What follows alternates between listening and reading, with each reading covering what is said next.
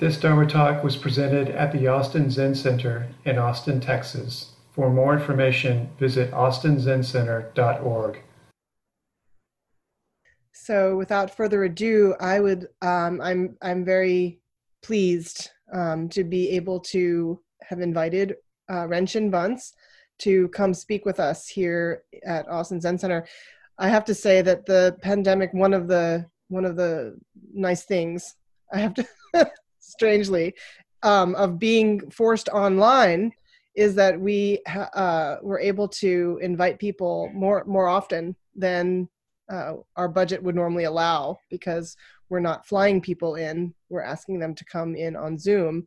Um, that said, I do want to encourage everyone when we have a visiting teacher to please contribute to uh, uh, Dana for them.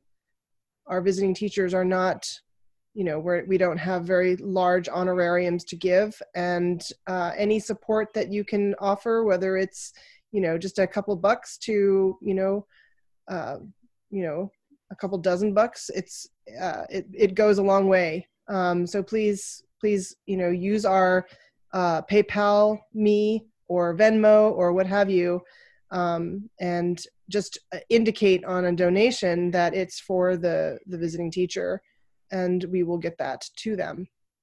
So please be generous with them as as you can. So it's always hard to um, when inviting people and and introducing them. I, I find that I always want to talk about like my connection to them because that's obviously that's like what's relevant to me. um, and and just to say that for Ren in particular, I, I first met Ren when I moved into City Center in San Francisco Zen Center.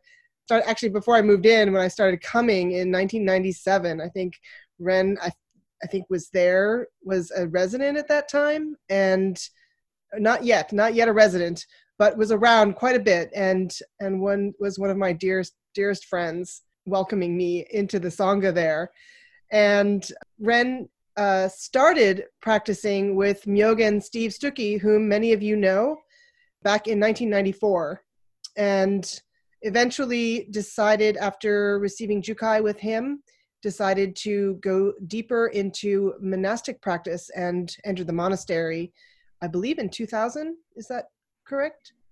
And um, and lived at Tassajara for a number of years and off and on, uh, returning to Tassajara in 2008 to be Shuso with Steve uh, Stuckey. Yeah, great, good times, good times in in monastic life.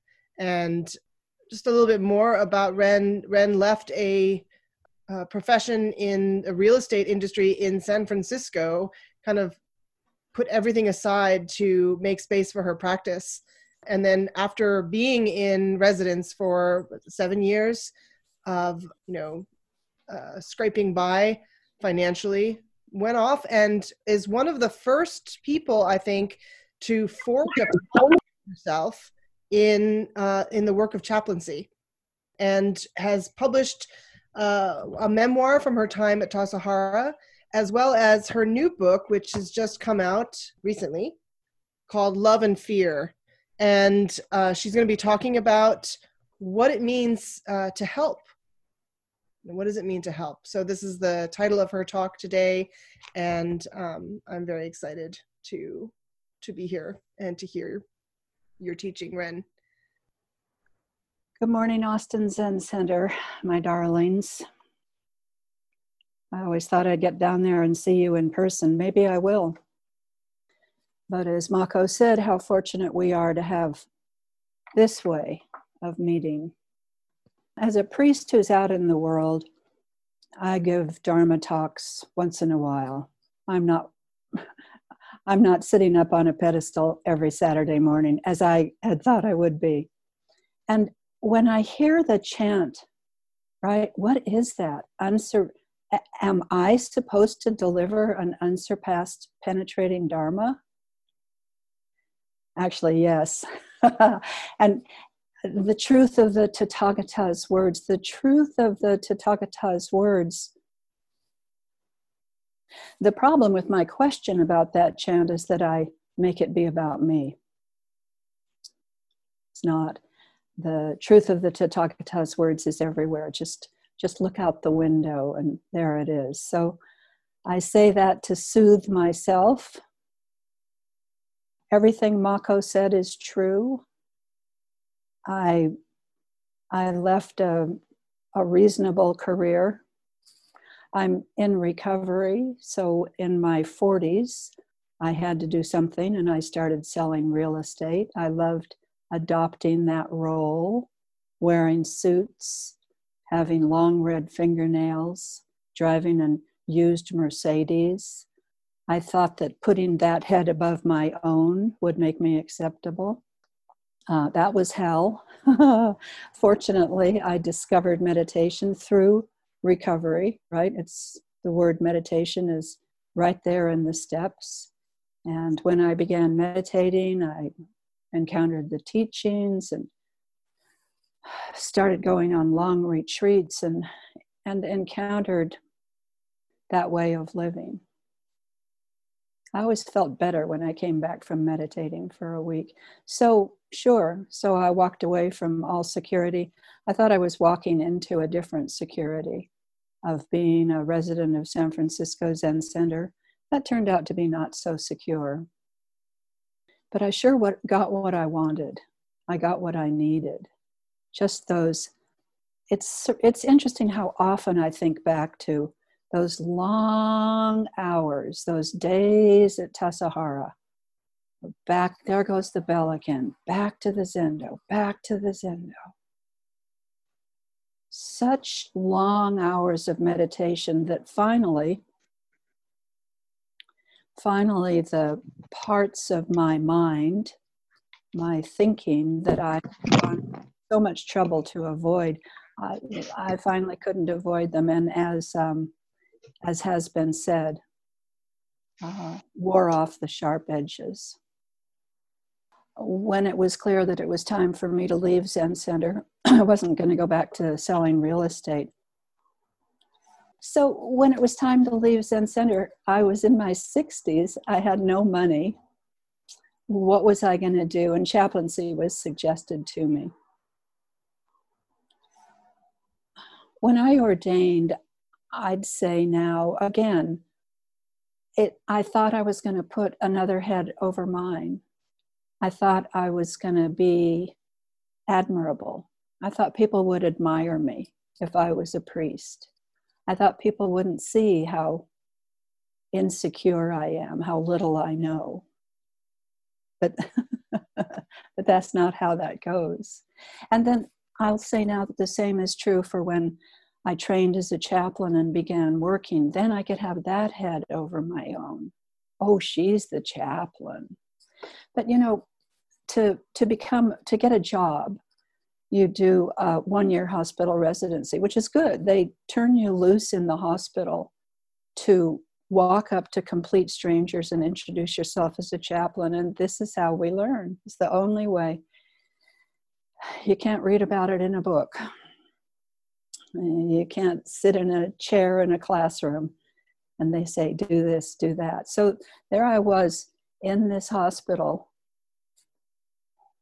so afraid of being found out. I was so afraid of being found out that I thought people wouldn't like it that I was a Buddhist. So I realized a few months in that I was pretending to be a Christian. I was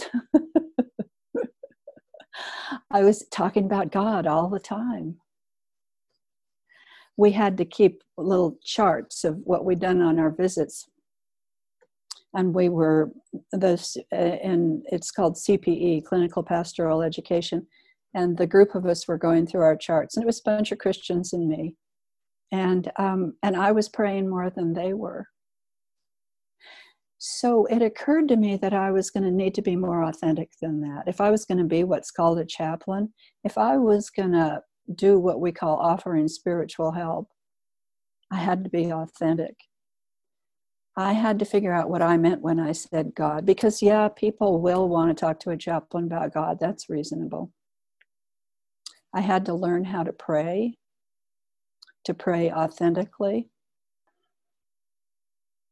I believe that Zen training is great training for a chaplain because we are we're training in how to show up right? We're training in not turning away from difficulty.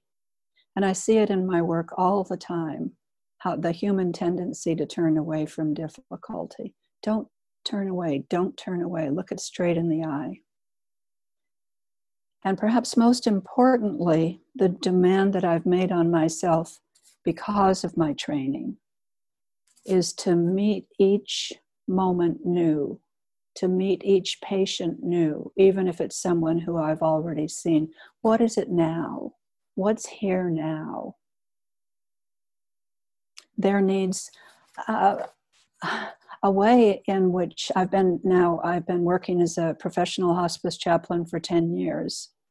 And one benefit that I see from this is in those hours when I'm representing an institution, an institution that's larger than the company that writes my paycheck, I have to be kind. Temper has been my problem in my life. Temper has cost me a lot. If I'm meeting with a patient or a family member and something happens that um, I think is rude, I have to button it up. I have to take it. I have to deal. I don't get to lose my temper. This has been very good training for me. It's, as I like to say, working as a chaplain has developed my muscle of kindness. And the older I get, the more I value kindness. So when I when I first was doing the work, I was so stunned by what I saw. And there was no help for it. The first job that I got was with a for profit hospice. Did you hear that? A for profit hospice. Nobody was talking about how to be kind. Nobody was talking about how to meet the moment. They were talking about how to do enter our chart notes in such a way that they got the maximum reimbursement from Medicare. And that's the truth. I was really glad my paychecks didn't bounce. I understood their point. But I still needed help in, in navigating death. so, a way that I've dealt throughout my life is to write about it. If I'm writing about what I'm seeing, thinking, feeling, I'll get clarity. So I began writing stories about the hospice patients I was seeing. I wrote those stories for seven years. And in, I guess it's the last year, writing the book was such an interesting process. Um, I like to say about my priest vow that I thought I was I was taking a vow. I, hear it, I am taking a vow. Me, me, me, me. But a few years in, I realized thank you, thank you, that what had happened was that the vow was taking me. The same thing is true with the work, and the same thing is true with the book. At a certain point in the last year, the book sort of wrestled me to the ground and said, Here's what I'm going to look like. It was quite a relief. So here it is. And, you know, I have books on my shelf that are essays, teachings. I have textbooks on grief counseling. I can't read those books. I've never been able to read textbooks. I just don't have that mind. But I love reading stories. So so the things that I've had to say about the work and how to do the work are embedded in the stories. I also accidentally didn't mean to but, well, what I did intentionally was introduce myself at the start of the book.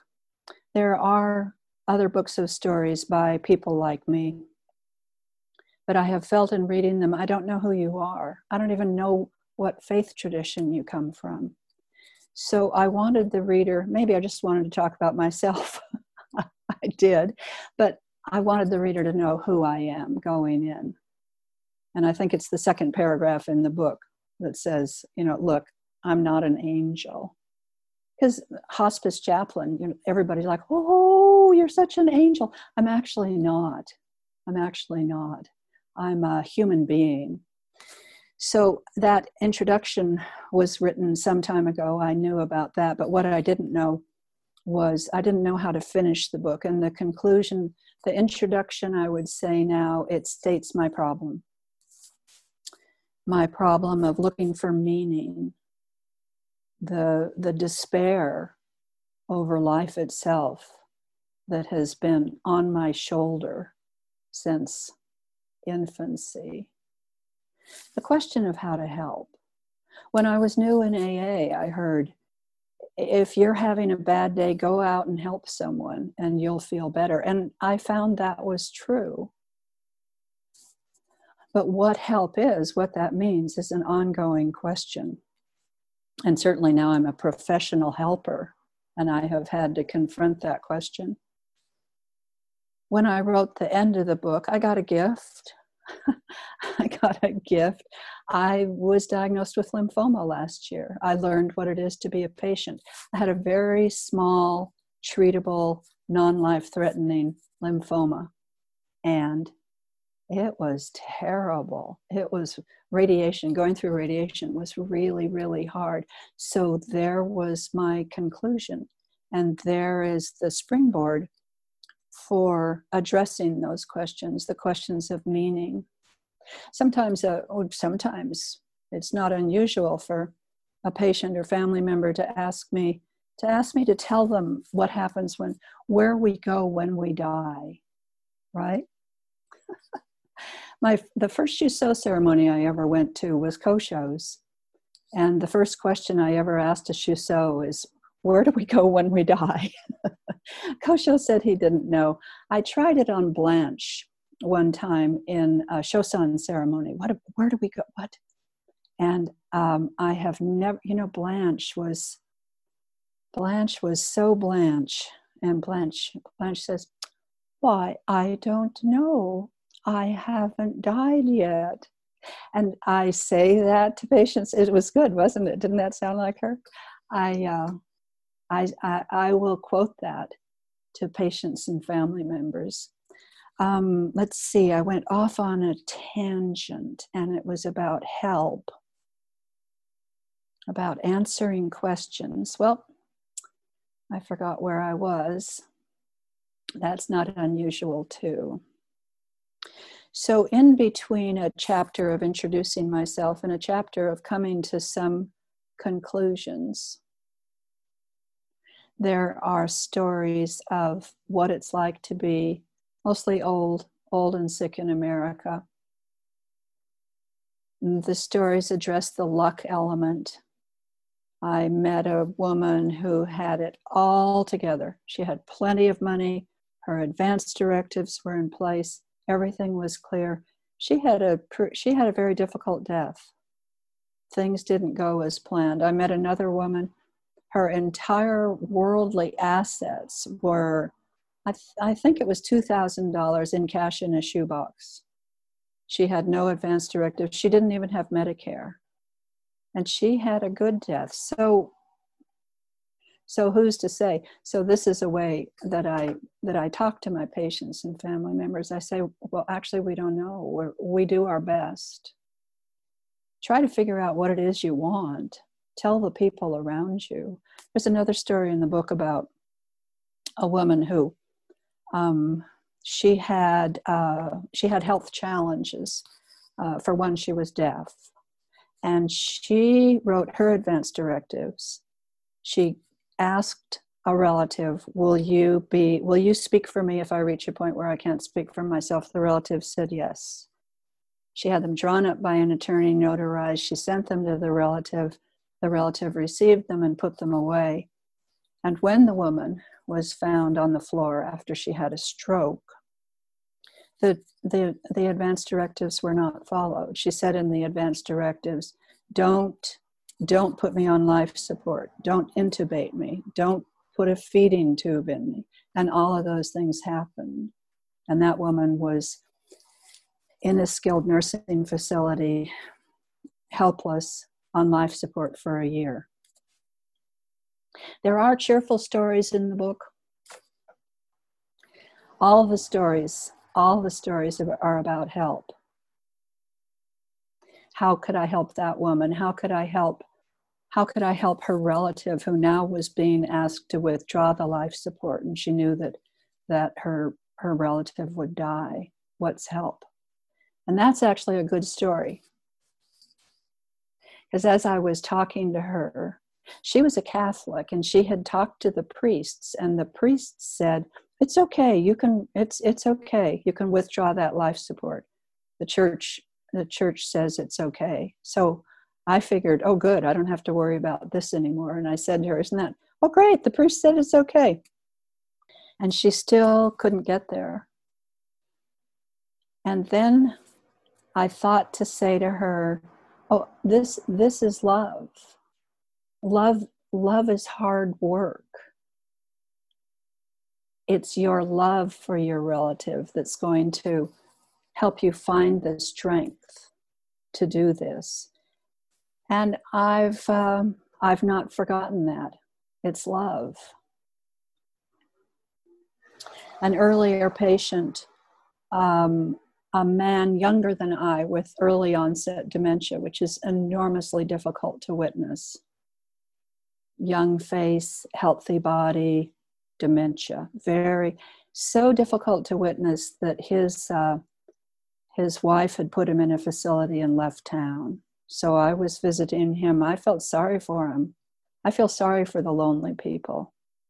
Or I probably should say, I look out for the lonely people. So I was visiting him frequently and then um, then we had a little care conference and his daughter was there on a speakerphone and when it came around to me introducing myself this little voice came out of a speakerphone and she said um, do you accept christ as your savior I, I said well no no she didn't want a buddhist visiting her father and yet i knew if i didn't visit him he'd really be alone so in that one case, I, I fought to be able to keep visiting him and was able to. And he taught me one long afternoon, sitting there once again, just sitting by the bedside of someone who is unable to respond. He's staring at the ceiling, I'm sitting there, everything's quiet. Once again, it's a chance to ask myself, what am I doing? What am I supposed to do? What can I do? What is help? And there was this understanding that came in steps, as understandings do. At first, I thought I was creating connection because I'm here, you're connected. There it is again. Ay, ay, ay. I thought, no, that's not it. I was, we were, he and I together, were manifesting the connection that's always there. And I think that that understanding that arose in that moment with that patient has it, it is one of the single most sustaining enlightenment moments that I've experienced. And it applies here. I see Mako, I haven't seen Mako in the flesh for, I don't know, 10 years and yet we've been together this whole time. We're connected. I see Wendy, someone who I've never met, but we've always been connected and we always will be connected. Uh, the loneliness that has plagued me, that has made me do some very, very sad things. This is the mitigation for that loneliness. This is the help that I have needed. I just adopted a cat. I took the cat of one of my patients who died. The cat is 10 years old. Um, I learned yesterday this cat weighs 18 and a half pounds. This, this cat is overweight. And this cat is under my bed grieving. It's not eating. It comes out once in a while. It let me uh, comb it and it purred. So, but it's pretty much not eating. This has been a very interesting experience Because if you go on Facebook and you say, Well, I, I got this cat, which is great. Boy, I have a cat, but you know, the cat's grieving. It's it's it's traumatized. It's not eating. And a lot of people have wanted to help me. They a lot of people have wanted to have the the secret answer. They've wanted to fix. So when we talk about helping, are we talking about fixing? I don't think in anything that I ever said online about this cat that I asked for. Well, of course I did. I'd love it if someone had a secret fix. But the other night when someone said, and, and I'm going to say for me, this has been a very stressful week. I've been worried about the cat. And there have been certain noises and smells in the night that have interrupted my sleep. Um, but the other night, when someone who I treasure said, um, Did you try tuna? And I just, I really know that cats like tuna. I, I actually already knew that. I, quite a few people have said, don't put its feeding bowls by its litter box. Like, I actually already knew that. I'm okay with that. I tell the story because I, to me, this is a good example of, of what has helped. When I'm saying I'm having difficulty with a cat, what am I saying? What's a response? The only way that I'm effective as a chaplain, the reason I think the one of the reasons I'm effective as a chaplain is because I'm so intimate with suffering. I know what I would want. And what I want with this cat is for people, you know what I want? I want people to say, that sounds hard. That's all I want. That sounds hard. Yeah. Yeah. When older cats go through trauma, they go under the bed and don't eat. Yep, it's hard. That's all I want. Because there's not a secret fix. I think we apply these secret fixes for our own comfort. And I think that that's what we really have to watch out for. Who am I trying to comfort in this situation? A lot of people in the helping uh, professions are codependent. I'm codependent. I've been to a ton of Al Anon. I watch my boundaries. It's interesting. It's an ongoing balance between personal boundaries and um, and kindness.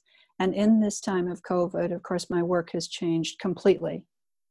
I used to spend a lot of my time driving up and down the peninsula. It was all home visits. Spend a lot of my time sitting by the bedside of someone who's unable to respond. Maybe just sitting, maybe reading, maybe reading from the Bible, maybe reading from a book by Rebecca Solnit. You know, she read Rebecca did a retelling of the Cinderella story. I read that to a lot of my female patients. It's a really good book can't do it anymore. So now it's all phone visits and it's phone visits to the families of the of the older people with dementia. We have at any given time half of my patient census is people with dementia as their diagnosis. So the whole thing has changed. I miss my patients and I have begun visiting in person again. A patient came on Mm, I guess a couple months ago, a young Jesuit priest. And he and I talked on the phone, and we, we, we were brother and sister from another mother. We were, we started in the deep end. I got COVID tested so I could go and visit him, sitting outside, masked. We took our masks off. Loved him. He didn't need help but we needed each other. We needed the manifestation of connection. He was a reward, and he was. I asked him because I hear I go to a certain number of Catholic funerals, and you know, usually they usually what the priest says is, "Don't be sad, she's in heaven with Jesus." And I'm sitting there in black, going, "This is sad." Don't be sad, she's in heaven with Jesus. So I asked him. He's a Jesuit priest. I said, "Are, are you?" When you die, you're going to go to heaven and be with Jesus. He laughed. He's like, no, Ren. So he didn't need to tell me what he believed, but what he showed me was the most unusual thing. He showed me uh, a death without fear. 30 years ago, I helped my mother die, and she was so full of fear. My mother was aversive to difficulties. My mother had not faced death for sure. And when it came for her, when it was standing in the doorway and she was in a hospital bed in her bedroom, she began screaming, No! I, I was still selling real estate.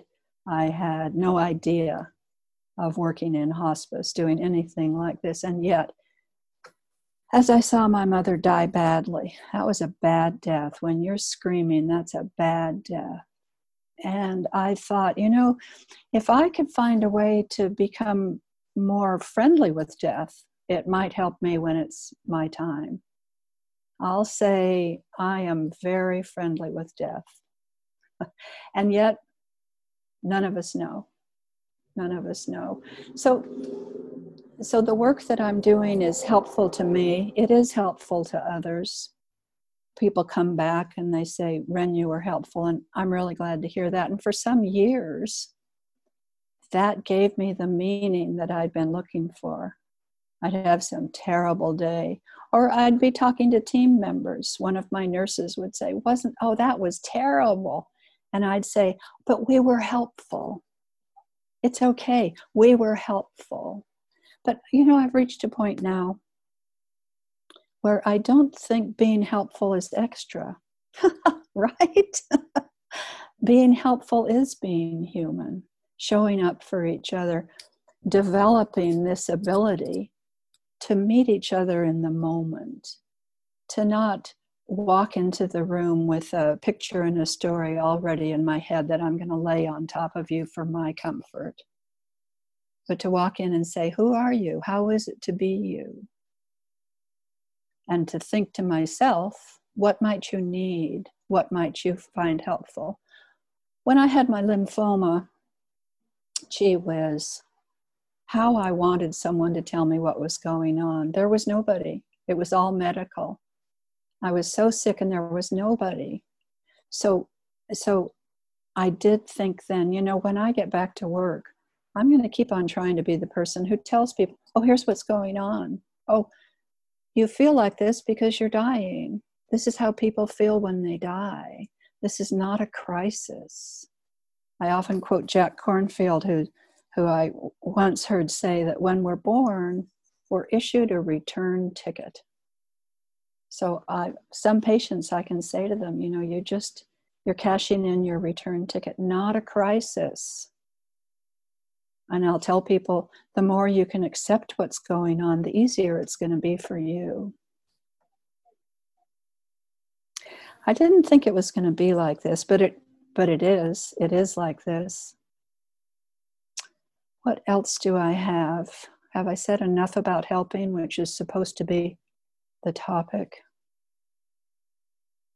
I think the main thing I have to say about it is when we're trying to help, when we think to ourselves, I want to help, we need to think about who we're helping. Is what I'm about to say or do, is it going to help them or me? when Lou Hartman was dying, he was in Zen hospice and it was textbook great. Lou's in bed, he's perfectly quiet, and all in the room, we are there sitting on cushions, meditating. People are presenting incense, bowing. Blanche is there, she's cross legged in an armchair. Perfect. I'm sitting on a zafu on the floor and the thought crosses my mind i should do something you know that thought and and then and then i thought you are not here in a professional capacity sit still and the next thing i knew i was standing up and i was adjusting his oxygen tubing and it irritated him. Who was I helping? Whose discomfort was I addressing? Lou Hartman never stopped giving me lessons. that was a good lesson. Surprising how much I miss Lou. So we have time for questions and answers. The book is called Love and Fear. It was hard to come up with a title. Love, um, love is the only thing that matters. Uh, I don't talk about God very much. I talk about love all the time because to me it's the same thing. It's the divine glue that's holding us together, that's manifesting the connection that's already here, that's ending the loneliness. The fear that I talk about, we see fear in people who are dying, but you know, I've come to believe that's fear of change. We're all afraid of change. Remember how in the doorway, between the kitchen and the small kitchen. People always stopped in that doorway to have a conversation.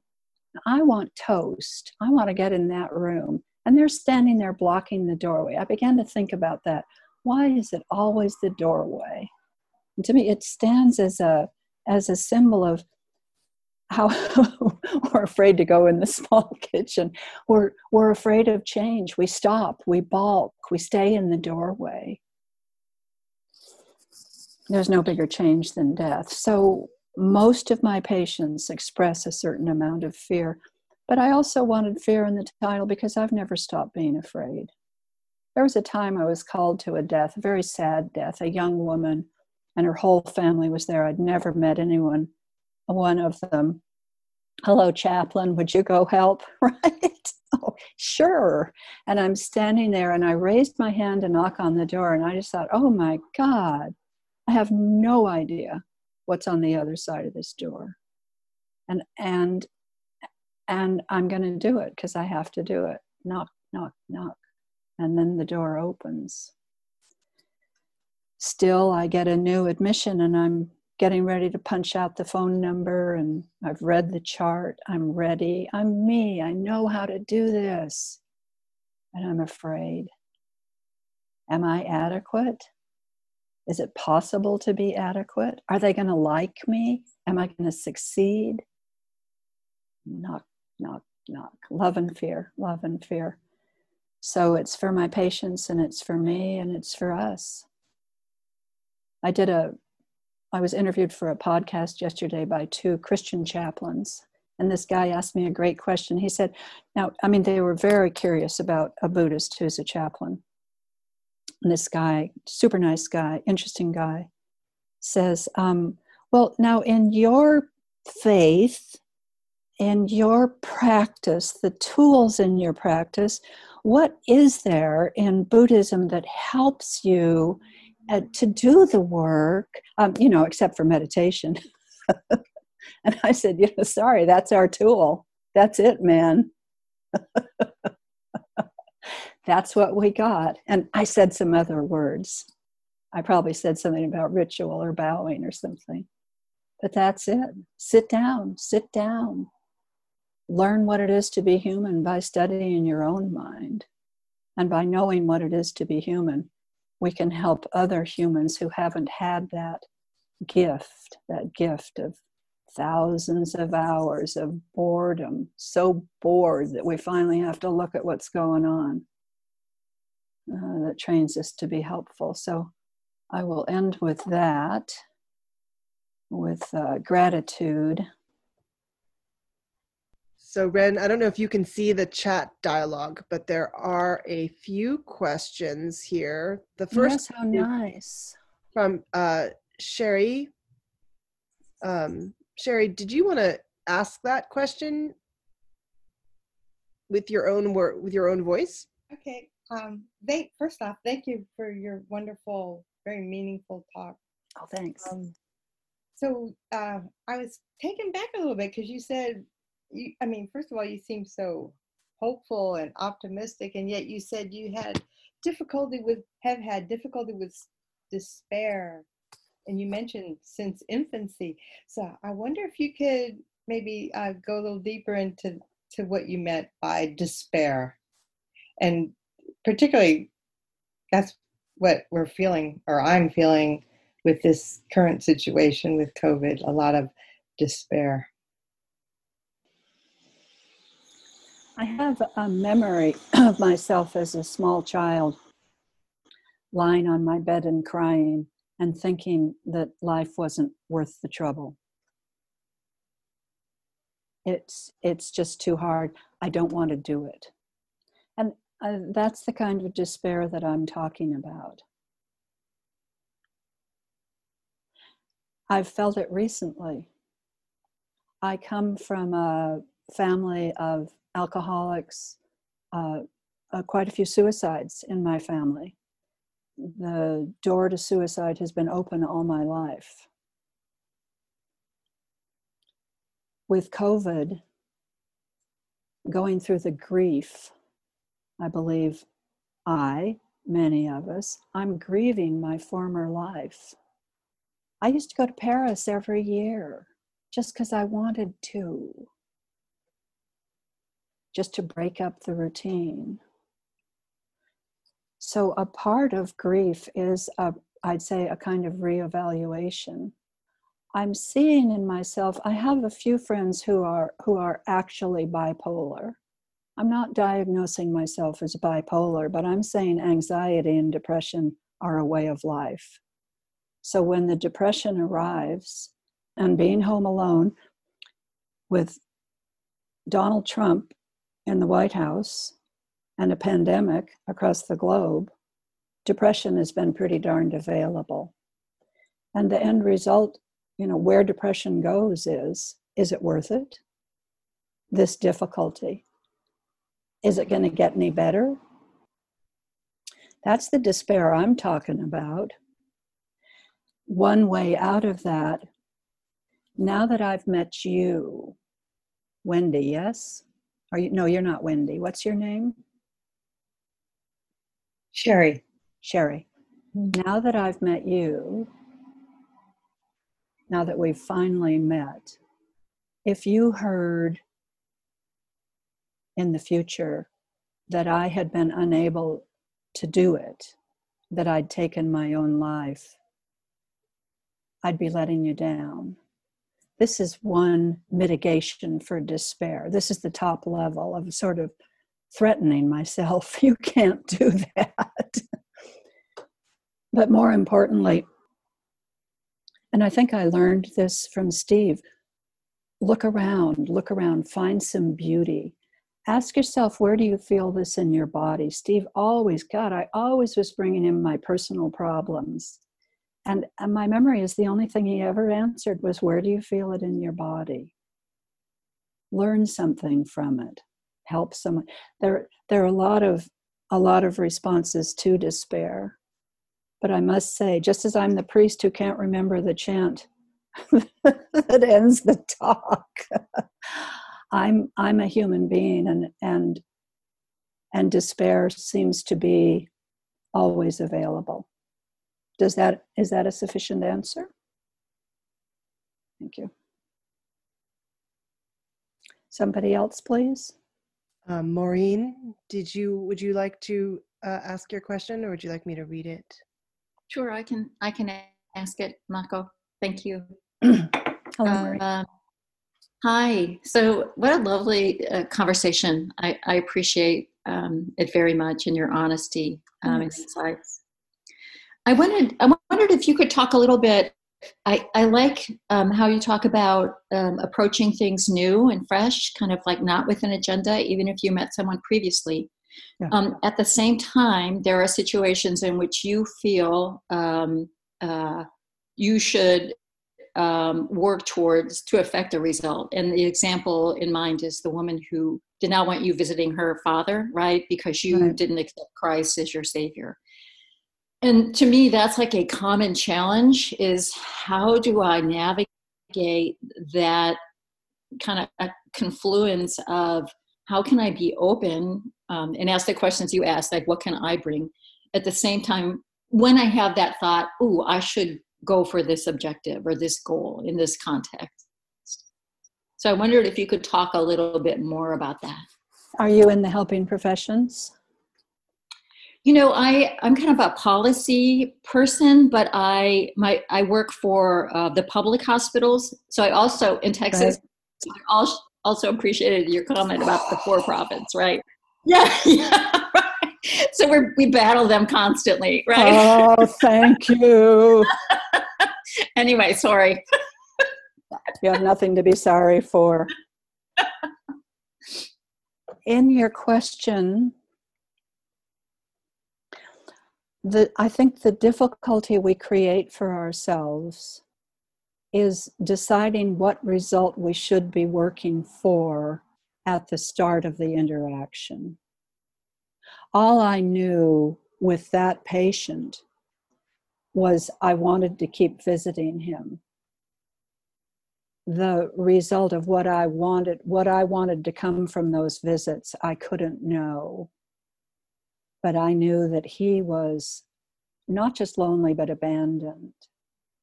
And it felt like I was his best shot at some human company. I I worked pretty hard in that situation to get what I wanted. It's true. Maybe maybe it was okay because I, I I believe I truly wanted it for him. I'm going to say in my personal life. For instance, last Saturday I was watering my plants and I saw a guy with a dog and a bag of dog food, and I thought, you know, if I had a cat, I'd be happier. So, so, so, oh boy, a cat. You know, oh, here's the couch, here's your scratching post, here's me, here's your fucking tuna. but that and that that was my goal.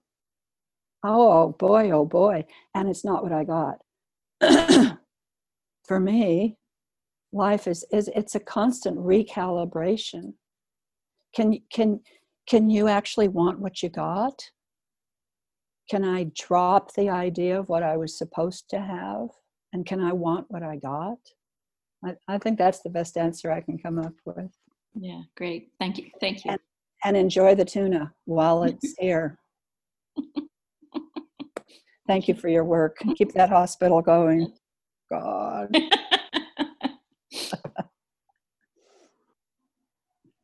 I have a question. Um, I'm Wendy. You're the one who is Wendy. um, I I heard two parts of your the piece about um, you know kind of helping versus fixing in that I, I first heard it as someone like trying to offer help and how often I attempt to fix things. But the flip side of that is how hard it is for me to ask for help because in my mind I kind of play out that all I'm going to get is advice. So I, I kind of play the whole scenario out anyway and just skip the asking for help. So I was curious, you know, you having been through that, what would you do next? Like, how do you handle the inclination to just not try again? Thank you. Yeah. when I had when I had lymphoma, I needed help. Shoot, man. Is there someone I can pay? Is there what I saw was first I don't I don't want to ask for help and be denied. I'm afraid. I'm afraid of losing. And I don't want to ask for help because I because I don't want to I don't want to seem like I need it. I don't want to seem weak. I I don't want to show people that I can't do everything myself. But I but I really needed help. What I saw, this is good. What I saw was for there to be helpers, there need to be people who need help.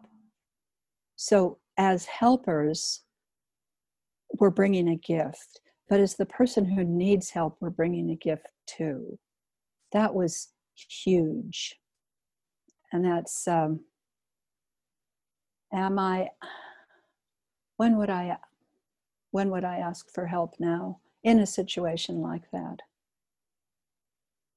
But it but it has to be as serious as having lymphoma. For the rest of it, that's okay. I'll take care of it. Yeah. We're not living in a world where it's okay to be weak. But when we really are, it's uh, it's probably not a problem. Thank you for the question. Is that enough? Is that? Okay. Yeah. Thank you. Thank you, the true Wendy. uh, Renshin, I have a question for you. Thank you very much for for your words. Um, as others have said, very meaningful. Um, I have a maybe a very specific question for you. Um, so my mother, my mom's in advanced uh, stages of Alzheimer's. I'm sorry. And um, she's in Chicago, so I have very limited access to her. And I have been wondering about what is, what will the end be like for her? Um, and I think it's hard because I can't be there to be part of the process right now. But but my question for you is, based on your vast experience with this, for patients with dementia, Alzheimer's, you talk about good death and bad death. If your if your mind functions at, at, a, at a level that advanced Alzheimer's allows it to function at, does that make one a patient more prone to a good death or perhaps more prone to a challenging death? How does Alzheimer's affect that kind of end of life state or conditions for a patient? Probably what we in hospice call a good death is a calm death. Probably what I, in, in hospice, we don't say, oh, that it's not in the official record, that was a bad death. But we will say to each other, that was rough. And when we say that was rough, it's when there's a lot of agitation, when it looks like fear is emerging, concern. I had a woman who was clawing to get out of bed, insisting she had to go to work on the day that she died. And that's when in hospice we bring in drugs a lot of drugs in the case of dementia. Dementia itself is actually not fatal, as you probably already know. We don't die of dementia. The majority of our dementia patients die because they stop eating. They, they apparently, the brain forgets how to eat the patient starts doing what we call pocketing food. The, the caregiver offers the food, and the patient will chew it but not swallow it. Pocketing food. They'll forget how to swallow, then they'll forget how to chew. They'll apparently forget appetite.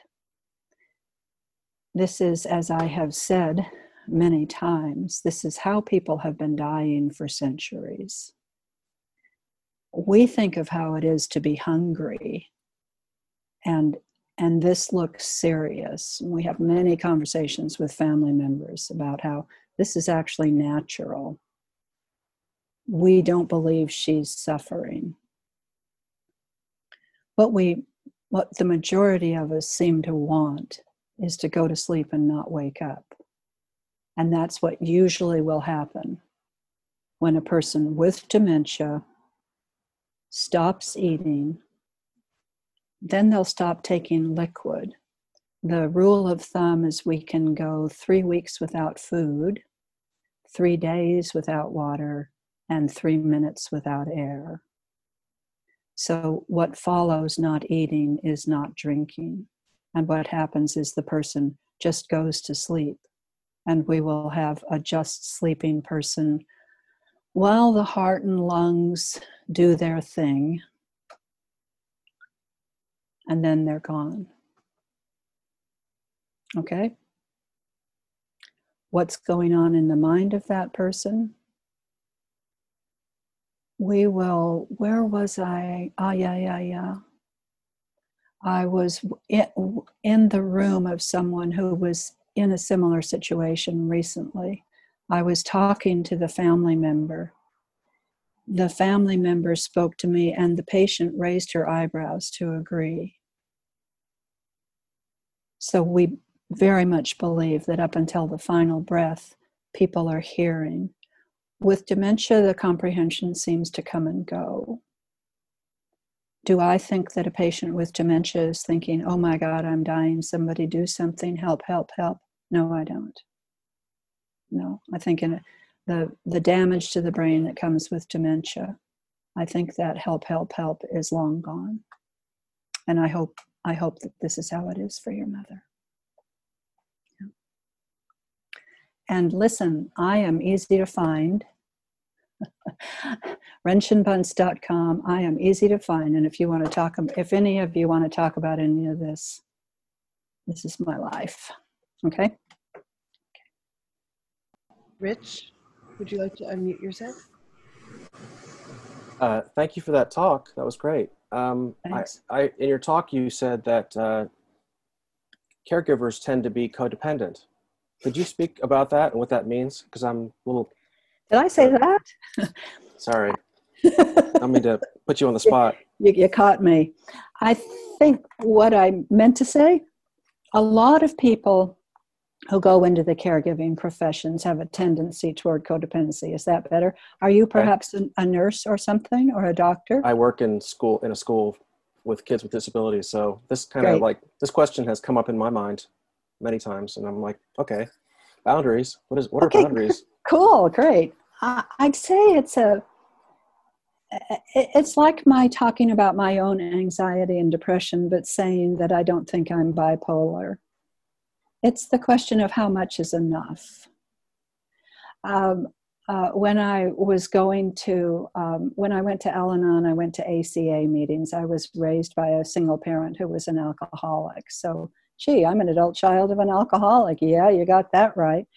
So, um, when I was going to those meetings, my favorite uh, definition of the codependent is the person who, when they're dying, somebody else's life flashes in front of their eyes. The difficulty with codependency is we're so focused on the other that we don't pay any attention to ourselves. That we, the codependent, find self worth in the other person, which is putting a pretty big burden on the other person. So for me to be constantly watching my motives, to be asking, and and I'll, you know, as I'm asking, who am I helping here? Okay, am I doing this to provide comfort for myself? No. Am I trying to help the other person? Yes. When I am being a chaplain. But how far? Ah, um, am I willing to? Uh, yeah, am I willing to do my best and let that be good enough? If the if the other person isn't transformed by my, by my presence, can I live with that? I think so. You see what? It's just a matter of how much. And and am am I willing, at the end of the day, to be responsible for my own life? Can I stop looking for that person who's going to come and transform me? Okay, is that does that answer it? Yes, thank you. Yeah, yeah. Thank you for your work. Renshin, may I ask a question? This is Tracy Kramer in Austin. Can you hear me? Yes. Renshin, we knew each other about 20 years ago at City Center. Uh, but, but my hair's gone gray. You know what I recognize? I recognize your your smile. Oh, yeah. Yeah. Flip the smiles to, to, to firm up that recognition. We can chat sometimes. Thank you so much for for offering to chat at, at some other time. I, I would very appreciate that, having uh, been with my mother uh, some years ago and my father just recently uh, in, in hospice with these experiences of uh, what you're describing. Um, but uh, so thank you so much for today. And um, I just, I just, just, just someone said helping or fixing. Well, I don't know, but my interactions with you 20 years ago, living in the same, getting in the way. I, I was one of those people who was like, get out of In my doorway. at the small kitchen door. and I would have been one of them in the way of somebody at some, at, you know, of course. Um, was um, was uh, your kindness. Oh, what? Yes. Well, only, only, only, I say only that of, I just recall our interactions because, oh, she's, she's paying attention to me. Oh, thanks.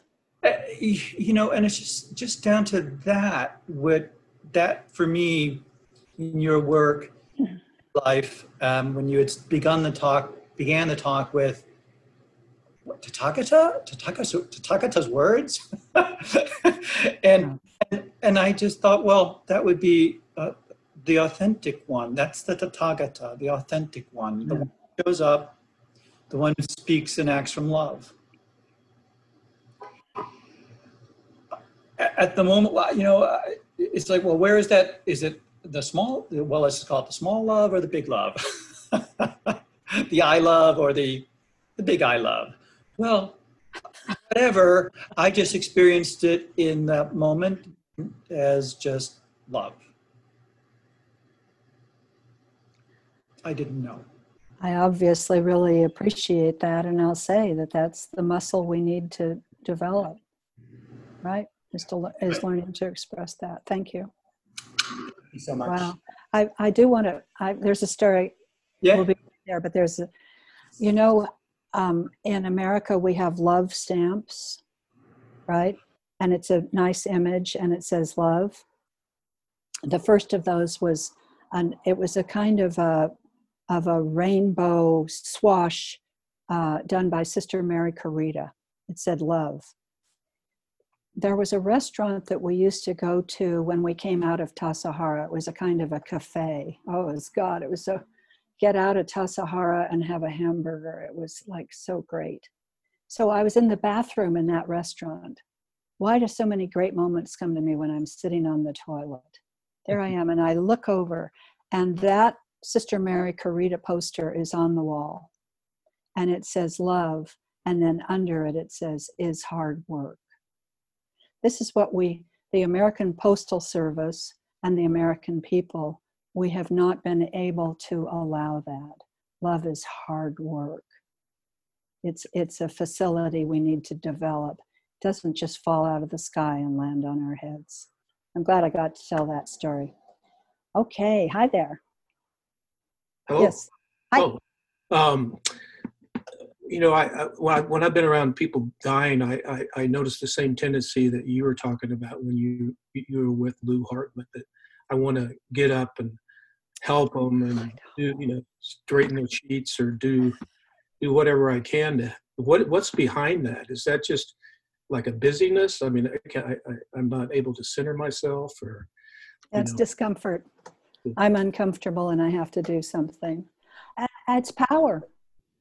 Ah, I'm uncomfortable, so I'm going to exert some power so I will feel comfortable.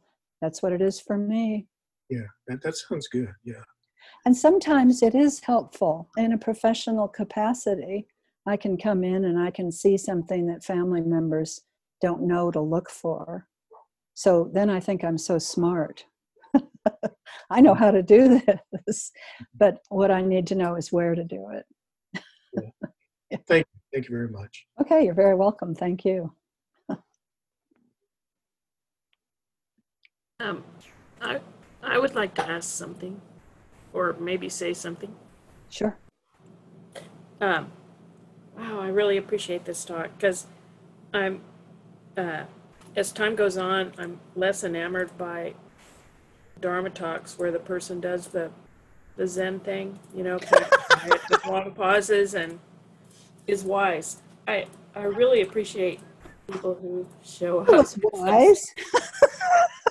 I really, I mean, honestly, because I think it's a mistake to, for me, and it, I, it's a tendency I have even, even though I'm pretty rebellious, to put people on pedestals.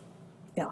Um, that just comes up, and I need lots of help, but I, ne- I'm never going to tell you or anybody that I need help. But I can say that there are a lot of people um, at the Austin Zen Center who have helped me. Yeah. And it might be um, the way Tracy described, and they don't know it. Um, so I want to thank people for that. I often cry too when I start trying to be honest. um, I live with somebody who's bipolar, who um, was called a treatment failure Oh, by a doctor, which means, you know, the medications, tons of them, didn't help, and who despairs daily, sometimes hourly, sometimes by the minute. Especially right now, you she you described exactly what she's feeling with Trump in office. She doesn't understand why. Um, she's my wife. Uh, why people aren't up in arms more, aren't in complete distress because the world is completely falling apart. And uh, so my so this is the love is hard part for me. Um, and thank God in Zen we can talk about death because I sure appreciate that. I remember talking at lunch one time uh, at work at the university, and now I'm working from home, talking about some talk we had about death, and I was so excited. Finally, someone said, Melanie, this isn't exactly, you know, lunchtime conversation. So I had to be quiet because I was happy and excited about it. So, uh, yeah, love being hard. I, so anyway, so I'm not very much help really. You know, I'm trying to manage working from home and taking care of things and trying to calm my wife down and and all that. And I, you know, mostly if I was going to be helpful, I'd probably have to shut up and really listen. But it's really hard. I don't know how to help someone who doesn't want to be alive but isn't going to die yet. You know, I don't know what eh, you know. Do you ever? Do you ever? I remember years and years ago seeing a movie. It was about Native Americans, and it was about suicide, and it was about suicide as a positive thing, which of course is not God. You don't say that.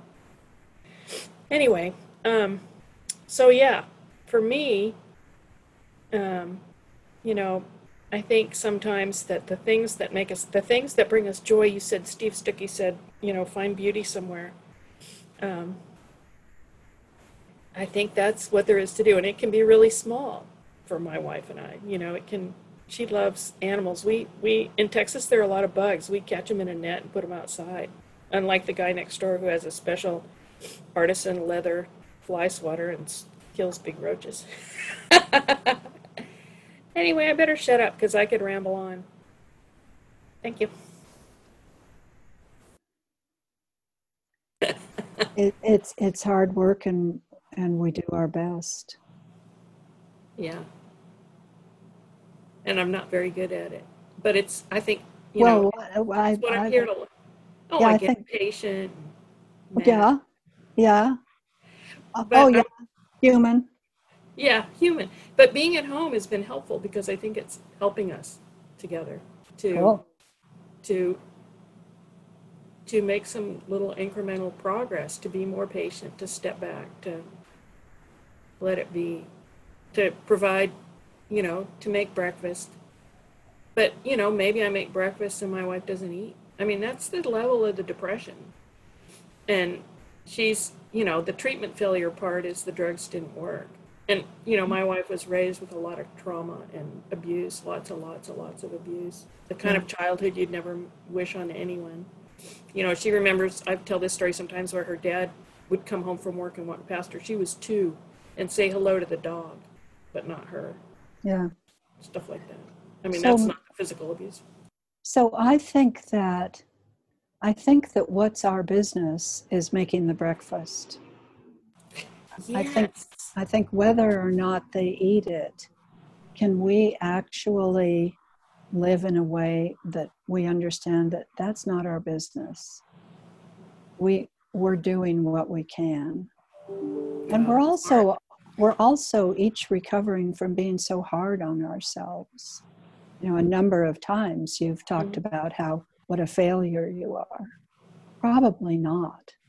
Probably you're probably perfect just as you are, and there's room for improvement.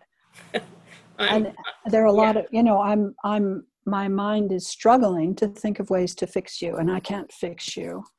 but but I but I will say those things Yeah. and not turn it into a counseling session. Yeah, I know. The other the other thing, Melanie, that uh, that occurred to me that I that I use a lot in my work is this this trope of we we see it and we greet it, but we don't invite it in for a cup of tea. And that's true for so many of these feelings. For me, for instance, to acknowledge, yeah, this is yeah, this is despair.